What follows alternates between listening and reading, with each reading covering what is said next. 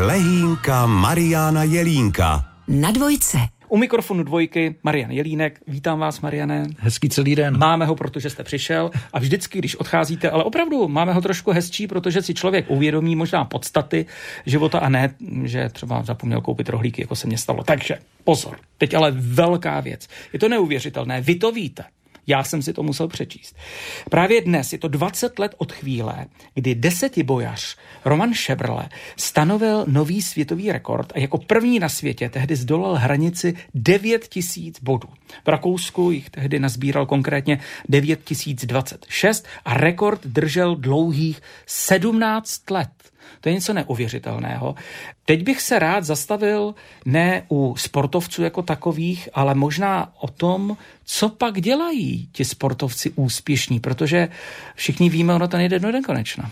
No, je to, je to velmi zapeklitá otázka, protože samozřejmě ta duální kariéra nebo kariéra po kariéře mm, je velmi různorodá.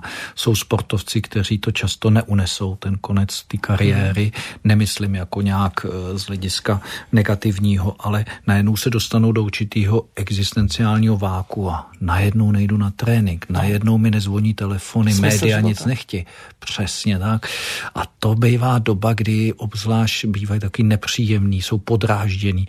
Ono to souvisí s chemií. Oni byli zvyklí dostávat ty endorfíny, adrenalíny, takže vznikají hádky v rodinách, nebo nějaká suplace, bohužel v podobě alkoholu, nebo suplace v podobě gamblingu.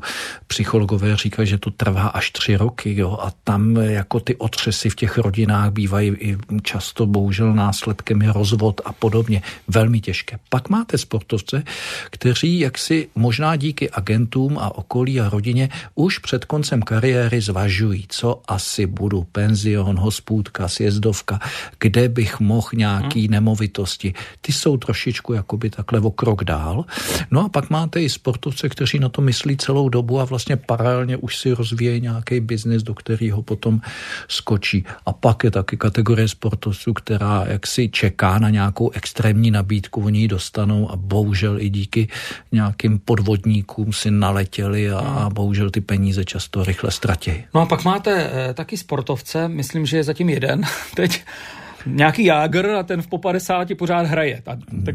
Ten nemá ještě zatím kariéru po kariéře, ano, ten má ano. Furt, ještě, furt ještě tu kariéru a to je opravdu brontosaurus vrcholového sportu. Ale samozřejmě ho obdivujeme mimochodem i Romanovi u televizního zpravodajství. Přejeme hodně úspěchů, jakože je tam má. Víte, Jednoznačně. mě by, ale Mariane, zajímalo, vy jste na to tedy částečně odpověděl.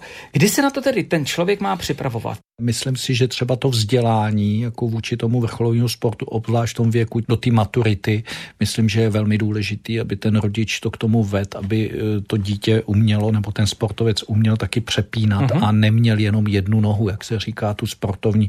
A tady to nemusím ani schovávat za to, že hele, aby si jednou mohla dělat lékařku. Ne, tady spíš bych jako a vnímám to, že to takhle funguje, že se těm mladým sportovcům říká, hele, samozřejmě, staň se profi sportovcem, jeď tou kariérou, ale co kdyby si se zranil, co kdyby došlo k tomu či onomu.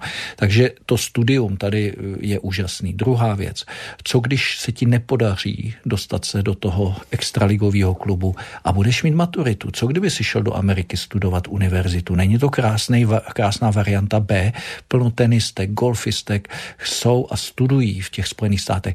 To znamená, myslím si, že přesto, že se říká, že člověk, pokud chce něco dokázat, má mít jen jednu variantu, protože po potom jde bez hlavě si zatím, tak v tomhle případě u vrcholového sportu já jsem zastánce toho, že by díky rodině a okolí a agentovi především ti by měli mít tu druhou variantu připravenou.